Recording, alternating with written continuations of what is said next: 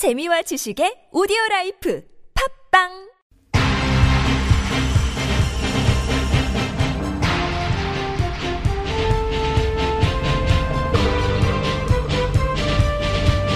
색다른 시선 김종배입니다.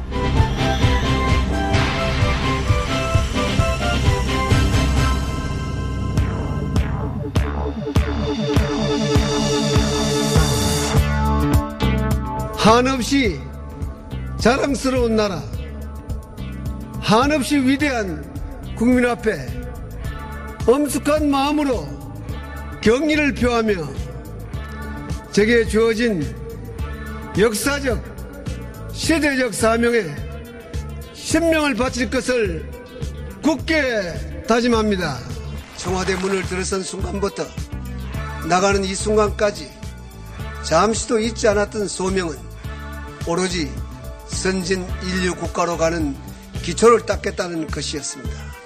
바라건대 역사에서 이번 일로 마지막이 되었으면 합니다. 다시 한번 국민 여러분들에게 죄송스럽다는 말씀을 드립니다.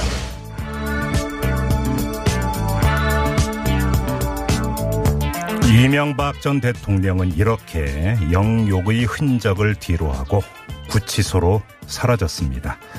이로써 이명박근혜 시대도 종언을 고하게 됐고 보수 정치의 구심도 완전히 무너졌습니다. 그래도 보수는 건강하게 새로 태어나야 하겠죠. 새로운 구심을 세워야 하고요. 그러려면 보복이라는 남 탓하는 말부터 거두고 자신을 되돌아봐야 합니다. 아주 객관적으로 말이죠. 색다른 시선 김종배입니다는 오늘도 우직하게 하루를 정리해드립니다. 지금 바로 시작합니다. 뉴스 따라 읽지 않고 따져 읽습니다. 시사통과 똑 기자의 뉴스 해부. 네, TBS 보도국의 양아랑 기자 모셨습니다. 어서 오세요. 네, 안녕하세요. 자, 이명박 전 대통령 소식이 첫 번째겠죠? 네, 네. 어젯밤 구속 수감됐죠. TV 보셨어요?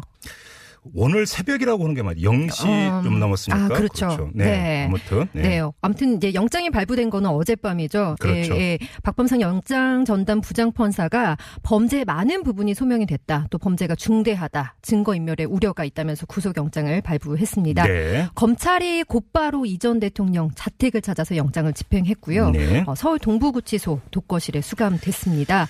그러게요. 네. 네. 검찰이 이제 1차 구속 기간인 이달 31일까지 이전 대통령의 신병을 일단 우선 확보했고요. 네. 또 구속 기간을 한 차례 10일까지 다시 연장을 할 수 있는데요. 음. 그렇기 때문에 이제 이전 대통령을 조사한 뒤 다음 달 10일 안에 재판에 넘길 것이다. 이런 관측이 나오고 있습니다. 예, 예. 이전 대통령이 이제 어제 구속영장이 발부되자 직접 쓴 입장문을 미리 이제 준비했다는 듯이 페이스북에 바로 올렸는데요. 네. 어, 과거 잘못된 관행을 절연하고 깨끗한 정치를 하고자 노력했다. 하지만 오늘날 국민 눈높이에 비춰보면 미흡한 부분이 없지 않았다. 이 렇게 음. 말을 했고요. 아, 노력을 했다. 네. 그러면서 이제 또 뒷부분에 뭐 남긴 말이 조금 의미심장한 것 같은데 언젠가 나의 참모습을 되찾고 할 말을 할 수 있으리라 기대해 본다. 이렇게 밝혔는데 네. 이게 어떤 의미인지 좀 잘 모르겠어요. 근데 지금 검찰 수사가 이게 끝이 아닌 게 사찰 의혹도 불거졌잖아요, 막판에. 네. 이거 뭐, 그, 뭐, 조사한다는 소식도 있네요. 네, 지금 뉴스웨브에서도 계속 이제 전해드렸는데 예. 이전 대통령 측 영포 빌딩 다스 비밀 창고에서 경찰의 사찰을 의심할 수 있는 청와대 문건을 이제 검찰이 발견했죠. 그렇죠. 예, 계속 뭐 좌파 좌파로 했던 문건들 예, 전해드렸던 거 기억하실 텐데 음. 네네. 사찰이 있었던 건 아닌지 음흠. 의혹이 지금 제기된 상태입니다. 네. 경찰이 진상조사팀을 구성해서 이 같은 의혹을 살펴보기로 했는데요. 네. 조사를 해서 이제 결과적으로 불법 행위가 발견됐다 이렇게 되면 징계를 하거나 수사를 음. 의뢰하기로 했습니다. 네. 특히 이제 이전 대통령이 재임 초기에 경찰에서 노무현 전 대통령을 미행한 것으로 의심되는 사찰 문건을 받았 다 이런 의혹이 이제 보도가 됐는데 네. 이 의혹에 대해서는 집중적으로 확인을 할 것으로 예상이 됩니다. 네. 영포 빌딩에서 발견된 그 경찰 사찰 정보가 담긴 문건에는 정말 음. 사찰을 하지 않았으면 알 수 없는 그 노전 대통령의 개인 일정, 뭐 세세한 그러니까요. 개인 간의 대화 내용 뭐 이런 음. 것까지 포함된 것으로 전해졌죠. 알겠습니다. 네. 자, 이어가죠. 지난 2011년과 2012년에 어, 대통령 선거를 앞두고 국정원 그리고 군 사이버 사령부뿐 아니라 음흠. 경찰도 조직적으로 댓글 공작과 여론 조작을 벌였다. 이런 의혹이 또 최근에 제기가 됐는데 네. 이 의혹을 규명하기 위한 특별검사 수사 요구안이 국회에 제출됐습니다. 음. 어, 경찰이 국정원 댓글 사건을 수사할 당시였죠. 윗선에서 압력을 받았다. 이렇게 폭로했던 권은희 바른미래당 의원이 이걸 이제 제출을 한 건데요. 네. 권 의원이 요구한 특검 수사 대상을 보면요. 2011년과 2012년에 정부와 특정 정치 세력은 옹호하고 음흠. 비판 세력은 위축시키려는 경찰의 조직적인 댓글 달기 의혹 그리고 이제 당시 경찰 지휘부가 지시를 했는지 개입했는지 여부 네. 어, 경찰청의 축소 은폐 시도가 있었는지 이런 것들이 이제 수사 대상에 포함이 됐습니다. 어, 검찰이 이제 이 같은 의혹에 대해서 참여연대가 고발한 사건을 경찰청에 이제 수사하도록 지휘를 했는데 네. 경찰의 댓글 조작 의혹을 경찰이. 이 셀프 수사로는 제대로 된 진상규명이 음. 어렵다는 지금 비판의 목소리가 나오고 있는 상황입니다. 자, 바로 이 그 특검이 필요하다고 어, 발의를 한 분이죠. 바른미래당의 권은희 의원 잠깐 연결해서 이야기 더 나눠보겠습니다. 여보세요. 네, 안녕하십니까. 예, 안녕하세요, 의원님. 특검이 필요하다고 판단을 하신 이유부터 좀 여쭤볼게요. 어, 먼저는 사안의 중요성입니다. 예. 국정원 댓글에서도 봤지만 이 댓글 활동을 통해서 음흠. 민주적 기본 질서를 침해하는 우리 헌법 정신을 훼손하는 그런 사안의 중요성이고요. 예. 그리고 현재 그 확인된 문건을 통해서 음. 이런 댓글 활동을 했음을 예. 어, 알 수 있는 그런 음. 혐의의 예. 인정이 상당히 가능성이 높고요. 예. 그리고 무엇보다 경찰의 위기입니다. 예. 지금 그 현재 경찰청장도 청와대에서 근무를 했었던 경험이 있지 않습니까? 예, 예. 예, 지금 영포빌딩에서 나온 그 사찰 문건이라는 것이 음, 음. 결국은 현장의 경찰관들을 통해서 청와대로 전달되어가는 그런 역할이 그런 그 통로를 가지고 있는데 예. 경찰청장들이 이런 경찰의 활동을 몰랐을 리가 음. 없지 않습니까? 예, 예. 그리고 국정원 댓글과 관련해서 음. 사실 군, 군과 국정원들의 이런 그 댓글 활동들이 문제가 됐을 때 예. 우리 경찰의 보안에 있어서도 음. 보안 기능에 있어서도 음. 이런 활동을 했으리라는 사실을 예. 내부에서 충분히 알 수 있었는데 예. 지금껏 경찰이 개혁위를 만들고 스스로 과거를 반성한다라고 하면서 네. 댓글과 관련해서는 어떠한 그 진상규명 활동을 하겠다라는 그렇죠. 그렇죠. 움직임이 예. 전혀 없었습니다. 그렇죠. 그래서 예. 이런 부분들을 쭉 지켜보고 음. 있었는데요. 음. 이 댓글 문건이 나왔음에도 불구하고 네. 아 그거는 문건이 또 실제는 실행하지 않았다라고 하는 음. 이런 태도로까지 이 음. 사안을 대하는 모습을 보고 네. 이 진상 규명이 경찰의 셀프 수사로는 음. 이루어지기 어렵구나 예. 하는 그런 판단을 예, 그러니까요. 하고 예. 특검 요구안을 발의를 음. 하게 됐습니다. 뭐 경찰의 셀프 수사는 뭐 그 누가 보더라도 좀 문제가 있을 소지가 있으니까 그 뭐 의원의 판단에 네. 대해서 뭐 충분히 많은 분들이 공감을 하실 것 같은데 이제 네. 특검을 발동을 하려면 아무래도 절차가 있고 시간이 걸리게 되는데 뭐 그럴 필요 없이 네. 그냥 검찰이 바로 그 수사에 들어가면 안 될까라는 생각이 들기도 하는데요. 이 점은 어떻게 보세요? 어, 검찰의 지금 참여연대가 네. 당시 그 보안국장이었던 그때 김용판 보안국장이죠. 나중에 김용판. 서울 경찰청장 네. 했던 예 예. 예, 그두 분과 당시 경찰청장이었던 줄루노 경찰청장에 대해서 고발을 했습니다. 예, 예. 이것에 대해서 검찰이 음. 어, 수사를 통해서 진상규명을 할지 여부를 지켜봤는데요. 네. 검찰의 내부 분위기는 좀 그런 것 같습니다. 현재 검 경관의 수사권 조정이 아, 아. 되고 있는데 오히려 그걸 의식해서 음. 예, 직접 수사한다는 거에 대해서 예. 기관 스스로 좀 위축이 되어 있는 것 같습니다. 예. 그래서 예, 국회에서 특검안을 발의를 해서 특검으로 이 사안을 처리를 해야 되겠다라고 음. 판단을 했습니다. 검찰 입장에서는 어떻게 해도 그러니까 오해를 살 소지가 있다 이렇게 이제 그 걱정을 하고 있다 이런 말씀이시네요. 검찰 입장에서는. 알겠습니다. 근데 좀 궁금한 게 국정원 댓글 공작, 군 사이버 사령부의 댓글 공작 이런 것들은 사실은 박근혜 정부에서부터 이제 그 이야기가 쭉 나왔던 건데 네. 경찰 댓글 공작 이야기는 요번에 밝혀진 거잖아요. 이게 네. 진짜로 몰랐기 때문에 이번에 우연찮게 나온 걸까요? 어떻게 그러니까 이 상황 판단 어떻게 하고 계세요, 의원님은? 댓글 자체라는 게 예. 사실 밝혀진 것이 그 선거 그 시기에 음. 이 신고로 이런 활동들이 이제 세상에 나오게 됐는데요. 그렇죠. 그나마도 수사를 하는 과정에서 이건 정상적인 활동이다. 예. 이게 무슨 문제가 있느냐라는 그런 태도로 다 일관하지 않았습니까? 그랬죠. 예. 그런 태도들에 대해서 아니다 이거는 정말 우리 헌법 정신을 훼손하는 음. 어, 복귀문란한 행위들이다라고 수사를 계속해 나가는 과정에서 예. 경찰이든 검찰이든 이 수사팀들이 많이 힘들어했었고요. 네. 그렇게 이 수사 과정에서 밝혀진 것이 사실은 수사 활동을 통해서 포착된 부분들만 음. 밝혀낼 수 있었던 것이고 예. 정권 차원에서는 이 부분에 대해서 어, 실제 활동들이 어떠했는지 예.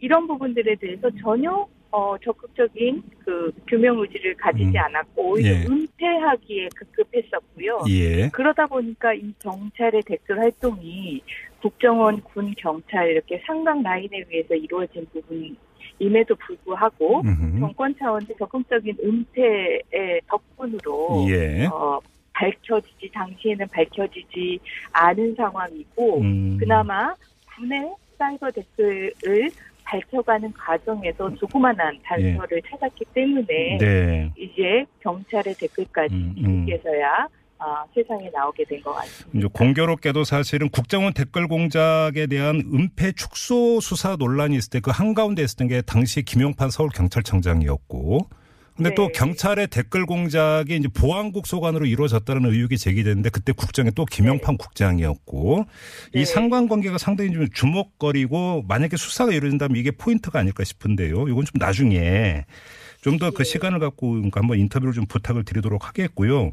짧게 하나만 더 여쭤보겠습니다. 지금 울산 네. 경찰이 김기현 어, 울산 시장 측을 수사하는 거에 대해서 자유한국당이 강하게 반발을 하면서 네. 장재원 수석 대변인 같은 경우는 경찰을 향해서 미친 개, 뭐 정권의 사냥개 이렇게 원색적인 표현까지 쓰면서 공격을 했는데요. 의원님은 어떻게 네. 보세요, 이 문제는?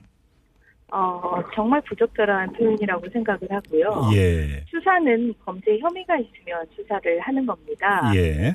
그 부분에 대해서는 정치권에서 수사를 해라, 하지 마라, 이 음. 수사 의도가 무엇이냐라고 네. 과도하게 개입하는 것은 절대 있어서는 안 되는 일이고요. 예. 그런 정치권의 행태들 때문에 음흠. 사실은 우리나라 수사 기능이 제대로 역할을 하지 못하고 예. 국민들의 불신을 자초하고 음. 이렇게 댓글에 관련되는 음. 어, 그런 상황까지 이르렀다라고 저는 생각을 하고 있고요. 예, 예. 물론 자유한국당의 그 울산경찰청에 대한 공격이나 음. 경찰에 대한 그런 표현들은 지극히 잘못되었고 사과해야 돼야 마땅하다라고 생각을 하고 더불어 더불어서 지금 우리 정치권 전체가 네. 사실은 법원이나 음. 법원의 판결이나 이 경찰 검찰의 수사에 대해서 네. 너무 과하게 아, 아, 예. 개입을 하고 음. 관여를 하고 있는 그런 음, 현상들이 갈수록 좀 심화되어 가고 있습니다. 예,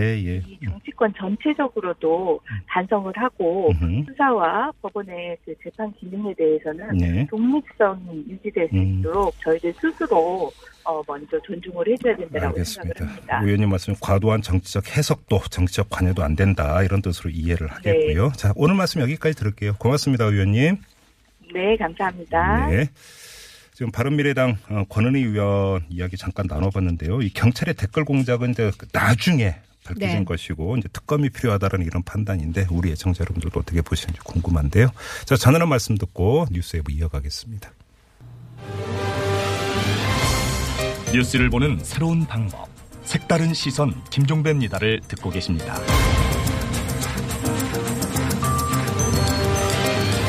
네, 양아람 기자와 함께하는 뉴스웨브 시간인데요. 자 미국 얘기 좀 해볼까요?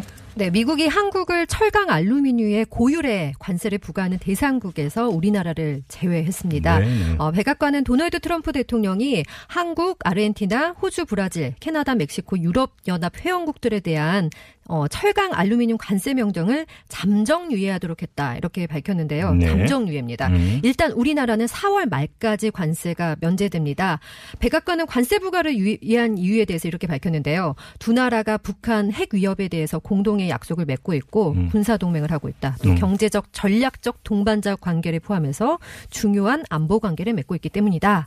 설명은 이렇게 있는데 실상 속내는 다른 데 있는 것 같습니다. 그러니까 잠정유예라면서요. 네. 그러니까 일단 청구서 내밀어 보고 네, 청구서에 정확히 그 지불을 하면 그렇죠. 가고 네. 아니면 돌아갈 수도 만다. 있고 뭐 이런 뜻이라고 봐야 되는 거겠죠. 그렇죠. 예. 지금 미국이 철강 관세 문제를 한미 FTA 개정 협상과 연결하면서 좀 내가 유리한 고지를 좀뭐 점해보겠다 이러고 있잖아요. 음. 그러니까 방금 말씀하신 대로 FTA 협상 결과에 따라서 음. 우리나라가 다시 그 관세 부과 대상에 포함될 수도 있고 제외될 수도 있는 거죠. 우리가 흔히 하는 말로 하는 거 보고 그러니까요. 그런 거죠. 미국이 지금 어제 말씀하신 대로 계속 자동차 분야에서 좀 압박하고 그러니까요. 있는 것으로 전해지죠. 네. 다음 소식으로 가죠. 네, 도널드 트럼프 미국 대통령이 허버트 맥매스터 백악관 국가안보회의 보좌관을 경질하고 어, 후임으로 존 볼턴 전 유엔 주재 미국 대사를 임명했다 이런 소식입니다. 초강경 매파인데 이 사람. 네. 그렇죠. 음. 바로 일주일 전에 어떤 소식을 전해드렸냐면요. 뉴스웨브에서 맥매스터 교체설을 미 언론에서 보도를 했다. 그런데 예. 백악관이 이를 부인하고 있다. 이런 소식을 바로 여기서 전해드렸거든요. 음흠. 그런데 이제 결국 트럼프 대통령이 인사를 단행했습니다. 네. 이렇게 새로 임명된 볼턴 전 대사는 그 트럼프 대통령과 불화설이 있었던 맥매스터와는 다르게 뭐 코드가 맞다 이런 인사로 평가가 되는데요. 네. 말씀하신 대로 그런데 이제 강경파인데 대북 강경파인데 그 중에서도 강경파로 꼽힙니다. 네. 그동안 뭐 북한을 향한 군사 행동 필요성에 대해서 여러 차례 언급하기도 했는데요. 네. 이 볼턴이 지명되기 전에 트럼프 대통령을 만난 자리에서는요.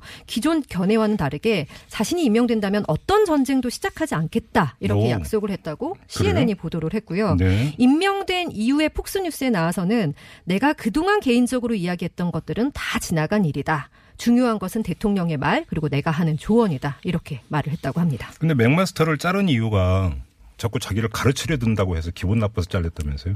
뭐 그런 얘기들도 예. 지금 나오고 있더라고요. 보도가 네. 그렇게 나오고 있더라고요. 네. 어, 예. 파리 목숨이군요. 다음으로 가죠. 네, 주한 미군이 한미 연합 훈련을 시작하는 다음 달에 이제 전쟁이 발생했을 때 유사시에 한국 내 미국 민간인을 탈출시키는 비전투원 후송 훈련을 한다. 이런 미 언론의 보도가 나왔습니다. 네. 주한 미군은 이제 북한 5차 핵실험으로 이제 긴장이 고조됐던 2016년에 민간인을 주일 미군 기지로 보내는 훈련을 했고요. 네. 지난 가을 훈련에서도 미군의 이제 가족을 일본으로 철수시킨 일이 있습니다.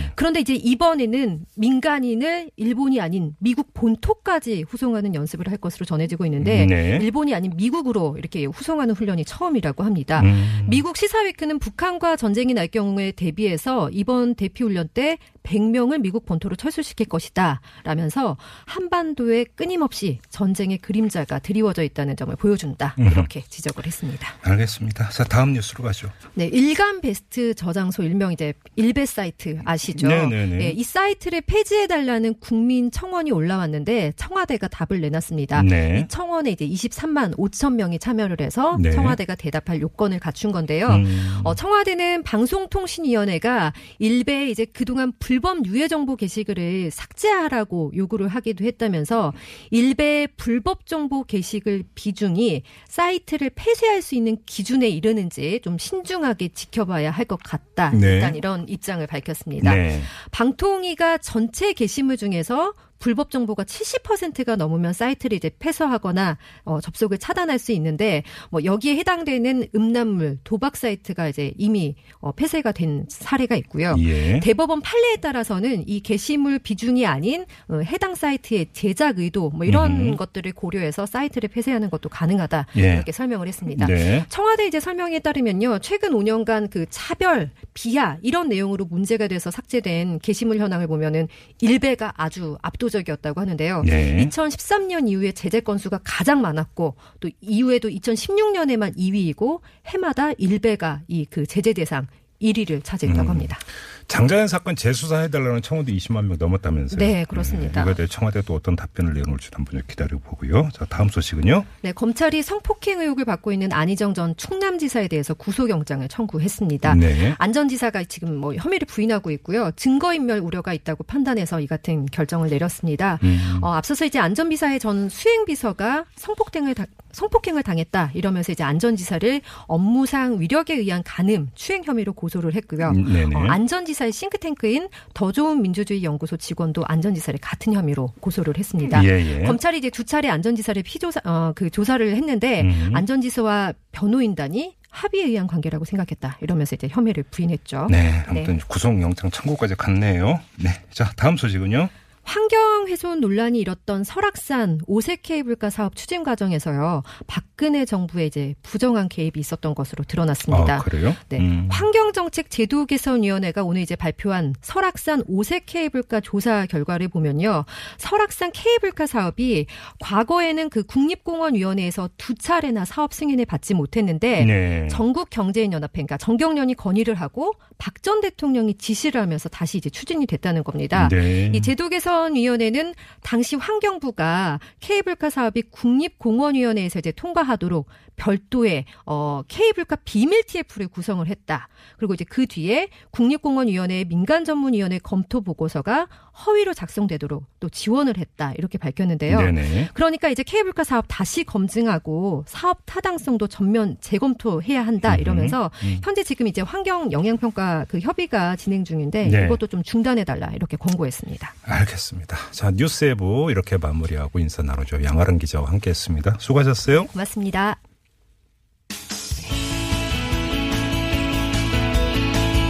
청취자 여러분의 다양한 의견이 모여 색다른 시선이 만들어집니다. TBS 앱으로 방송 들으시면서 바로 바로 의견 보내주실 수 있는데요. 앱을 통해 참여가 어려우신 분들은 50원의 유료 문자 우물정 0951이나 카카오톡 플러스 친구를 통해서도 참여하실 수 있습니다. 여러분만의 색다른 시선 기다립니다.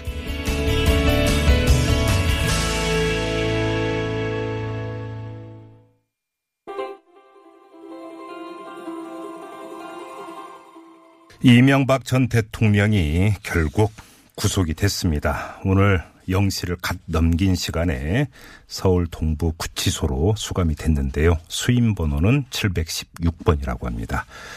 자, 이명박 전 대통령에 대한 구속영장 청구부터 이 구치소 수감까지 이 일련의 과정을 누구보다 남다르게 보셨을 분 한 분 연결하겠습니다. MB 저격수로 불린 분이죠. 더불어민주당의 박영선 의원 연결합니다. 여보세요. 네, 안녕하십니까. 예, 안녕하세요. 네. 자, 이명박 전 대통령의 구속에 대해서 오늘 SNS에 글을 올리셨는데 그 제목이 11년 만에 돌아온 주어 이렇게 되어 있던데요. 어떤 뜻이에요? 예.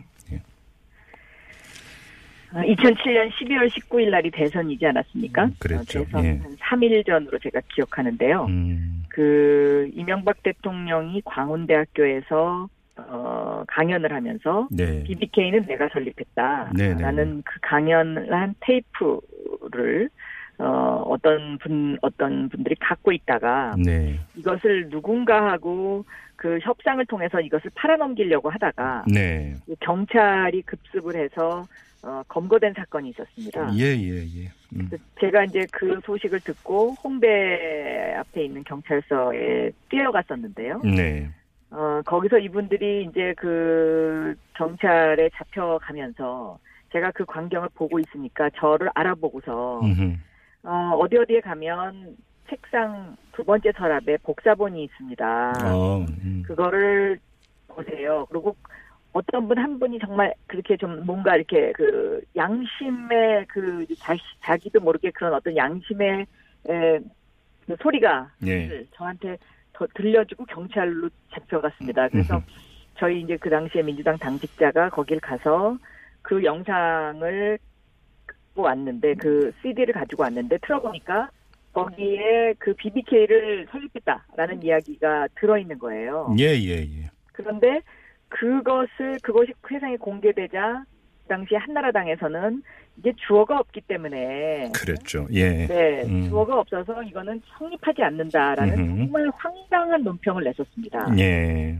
제가 그것이 그 BBK 사건을 쭉 파헤치면서 가장 황당하게 황당한 좌절감을 느꼈던 수- 순간이거든요. 예, 예. 참 많이 받았죠, 제가. 네네. 음. 이렇게 해서라 이렇게 해서 정의가 무너질 수도 있구나 하는. 음. 네, 그래서 오늘 그, 그 이야기를 11년 만에 돌아온 주어가 네. 뭐 구치소로 갔다 이렇게 제가 표현을 한 것입니다. 네. 그때 그 주어가 없다라고 하는 아주 유명한 정말로 인구에 엄청 회자됐던 그 발언을 한 당시 한나라당 대변인이었던 걸로 제가 기억을 하는데요. 네. 이분 아직 정정을 안 하고 계시는 건가요? 어떻게 되는 건가요? 글쎄 제가 이분하고 이 일에 관해서 네. 어, 뭐 이렇게 맞닥뜨려서 얘기를 한 적은 없습니다. 과거 네. TBS 방송에서 한 번 제가 이 이야기를 한 적은 있는데요. 네, 네. 그때도 여기에 대해서는 특별한 대답을 하지 않았었습니다. 네. 알겠습니다. 아무튼 네. 그 SNS 글을 올리면서 이제 남은 건 BBK 가짜 편지 사건이다. 이렇게 또 콕 찍어서 네. 말씀하시는데 이건 어떤 뜻이에요? 그 당시에 이제 또 하나 아주 의심스러운 사건이 있었는데요. 네. 그 김경준하고 같은 감방에 있었다는 그, 어, 그 감방의 그 수감자가 네. 어 편지를 보낸 사건이 있었죠. 예, 예, 이것도 큰 사건이었죠, 그때. 예, 예. 그렇습니다. 네. 근데 그 편지를 흔든 사람이 바로 지금 자유한국당의 홍준표 대표죠. 예. 근데 검찰은 그 당시에 이 가짜 편지 사건을 저와 민주당에게 뒤집어 씌우려고 처음에 수사를 시작을 했었습니다. 아, 그랬었나 봐요. 네, 예, 예. 수사를 시작하다가 네. 수사를 하면 할수록 그 당시 한나라당에게 불리한 것 증거들이 자꾸 나오니까 음, 이것을 무혐의 처, 처분해버렸거든요. 예. 어, 그래서 이제 수사가 뭐 그냥 하다가 없어진 거죠. 네. 어, 근데 저는 이 수사도 음. 사실은 음. 오늘 MB가 구속영장이 청구돼서 구속이 됐기 때문에 예. 다시 수사를 해서 진실을 밝혀야 한다라고 생각하고 있습니다. 아, 그래요? 그, 네, 그런 이유 중에 하나는 네. 그게 단순한 가짜 편지가 아닐 거다라는 저의 짐작입니다. 그건 어떤 말씀이세요? 어, 뭔가 거기에도 거래가 있었을 것이다. 아, 그래요? 예. 네, 왜냐하면 그 가짜 편지를 왜 썼겠습니까? 아무 이유 없이 편지를 왜 쓸까요? 그 음. 예. 사실도 아닌 내용을. 이- 예. 그러니까 저는 틀림없이 여기도 뭔가 그 검은 거래가 있었을 텐데 음흠. 이런 부분에 있어서 검찰이 어, 지금이라도 늦었지만 네. 어, 일단 좀 사과를 할 필요가 있고요. 네. 어, 그리고 진실을 밝혀야 되지 않을까 음. 그렇게 생각하고 있습니다. 네. 뭐 아직 이제 구속영장의 이제 그 내용이 세세하게 공개가 안 된 상태인데 그 검찰 구속영장에 따르면 다스는 다스의 실소유주는 이명박 전 대통령으로 명시가 되어 있고 그 다음에 네. 그 미국에서 진행됐던 그 이 소송 비용을 네. 삼성전자가 대납하게 한 것도 또그 명시되어 있고 나아가서 김경준 씨의 그 누나조 에리카 김 등에 대해서 압박을 가했다는 사실도 구속영장에 들어가 있고 그랬다면 혹시 이 관련 내용도 아직은 공개가 안 됐지만 검찰 수사 과정에서 어느 정도 밝혀졌을 가능성 이건 너무 크게 기대하는 걸까요?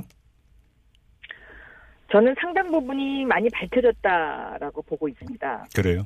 음. 네, 왜냐하면은 그 삼성 관련 부분도 이학수 전 부회장이 와서 진술을 하지 않았습니까? 예, 그랬죠. 그리고 예. 나머지 다른 사건들은 MB의 최측근이라고 하는 사람들이 전부 다 그 사실관계를 시인을 했죠. 네. 그리고 거기에 또 영포 빌딩 지하에서 나온 그 서류들이 이것을 뒷받침해주고 있기 때문에 그렇죠.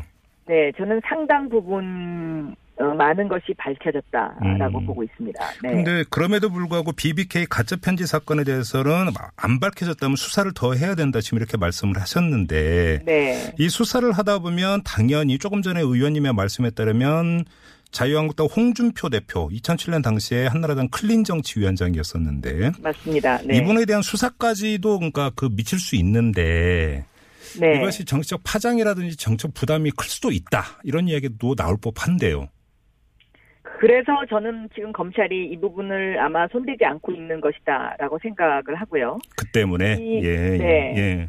홍준표 대표 같은 경우에는 지난 대선 때 BBK 내가 아니면 못 막았다. 음. MB는 내가 만들어준 것이다. 이런 발언을 하지 않았습니까? 예. 그렇기 때문에 저는 그러한 발언들을 근거로 해서 음흠. 어, 가짜 편지 사건은 물론 예. 어, 이 부분에 관한 수사도 하는 게 맞는 거죠. 사실은. 아, 그래요? 음, 네. 음, 알겠습니다. 그러면 얘기를 조금만 더 확장을 해보죠. 일단 이전부터 BBK 문제는 좀 그 가름을 해야 되니까 정봉주 전 의원이 있지 않습니까?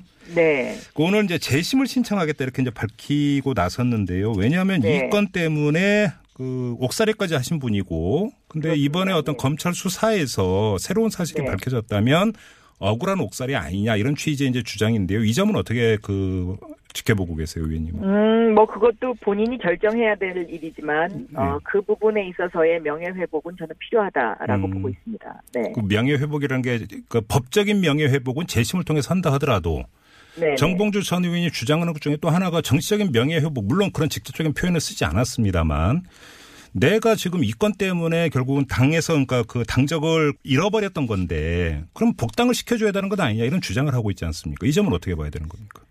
그거는 지금의 지도부가 결정한 사안이라서요. 네. 제가 뭐 그런 어떤 결정에 개입을 하지 않았기 때문에 네네. 예, 그 부분은 어, 정봉주 의원과 지도부 사이에 풀어야 할 일이다라고 저는 보고 있습니다. 네. 알겠습니다. 자 그러면 수사 문제와 관련해서 그 이 영포 빌딩 지하 2층에서 나온 문건이 뭐 3천 건이 넘는다고 그러고 이 가운데는 사실은 사찰 문건도 상당 부분이 있다. 지금 보도가 이렇게 나오고 있지 않습니까? 예. 근데 사실 이거에 대한 수- 수사 결과는 좀 전해지지 않고 있는데 이것도 추가 수사가 필요하다고 보세요. 그러니까 사실은 다 해야 되는 거죠. 정, 법대로, 법대로 한다면. 그러니까요. 그런데 예, 예. 너무 할 일이 많기 때문에 오히려 지금 검찰이 손을 못 대고 있다라고 보고 있는 것입니다. 네. 네. 그러니까 결국은 여기서 어느 성 어디까지 가고 어디서 끊을 것인가의 문제가 발생을 하는 거잖아요. 사실 현실적으로. 그렇습니다. 그러니까 예를 들면 일단 구속영장이 청구돼서 지금 구속이 돼 있기 때문에요. 예. 아마 검찰이 어디까지 더 수사를 할지를 이 구속 기간 20일 동안의 수사를 통해서 저는 가닥을 잡지 않을까 음흠. 이렇게 보고 있습니다. 왜냐하면 예. 뭐 사자방이라든가 자원 외교라든가 그렇죠. 네. 온갖 그 정말 집권 5년 동안에 거의 국가를 사유화하다시피 하지 않았습니까? 네네. 그렇기 때문에 아마도 그 모든 것을 다 수사를 하려면 정말 너무 많을 겁니다. 네. 근데 지금 보도에 따르면 그 구속 수감된 이명박 전 대통령은 앞으로 검찰 수사에 응하지 않을 방침이다. 이런 보도가 나오고 있는데요. 이러면 상당히 그 애로사항이 발생하는 거 아닐까요? 그것은 본인이 이제 더 이상 부인할 수 없는 상황이기 때문에 저는 그럴 것이다라고 생각합니다. 그래요. 음. 네. 왜냐하면 그 영포 빌딩에서 나온 서류들 예. 그리고 그 영포 빌딩의 서류를 직접 그 만졌던 측근들이 다 그것을 시인을 해버렸기 때문에 예, 예. 더 이상 이명박 대통령 입장에서는 검찰에게는 할 말이 없지 않을까. 음. 네. 알겠습니다. 짧게 두 가지만 더 여쭤볼게요. 구속의 네. 즈음에서 이명박 전 대통령이 페이스북에 올린 그 글 보셨죠, 의원님? 예, 봤습니다. 예. 말미에 이런 네. 구절이 있습니다. 바라건대 언젠가 나의 참모습을 되찾고 할 말을 할 수 있으리라 기대해 본다. 이런 네. 문장이 있는데요. 이걸 어떻게 해석을 하고 계세요, 의원님은? 억울하다. 나는 희생양이다. 이런 뜻이 여기에 내포되어 있다고 봐야 되는 겁니까? 그 참모습이라는 게 사실은 사명 인생 아닐까요? 어떤 인생이요? 차명 인생. 차명 인생. 네. 예. 음, 지금까지 그렇게 살아오지 않았습니까? 차명 인생으로. 그러니까 이제 실명을 찾는다 이런 뜻으로 의원님은 해석을 하십니까 네, 그러면? 네, 네, 그러니까 네. 다스의 실소유주가 이제 이명박 이렇게 이제 딱그 그렇습니다. 이런 거랑 네. 아, 네. 아 이런 또 창의적인 해석을 하시는 거군요. 그러면. 아니 너무 기가 막히지 않습니까? 예. 예를 들면 예. 이런 이런 상황에서 뭘 더 할 말이 있겠습니까? 음. 그리고 거짓말을 해서 대통령에 당선된 사람 아닙니까? 저는 참 그 부분이 너무 참담합니다. 네. 사실 오늘 굉장히 저가 좀 우울했습니다. 착잡하고. 음흠.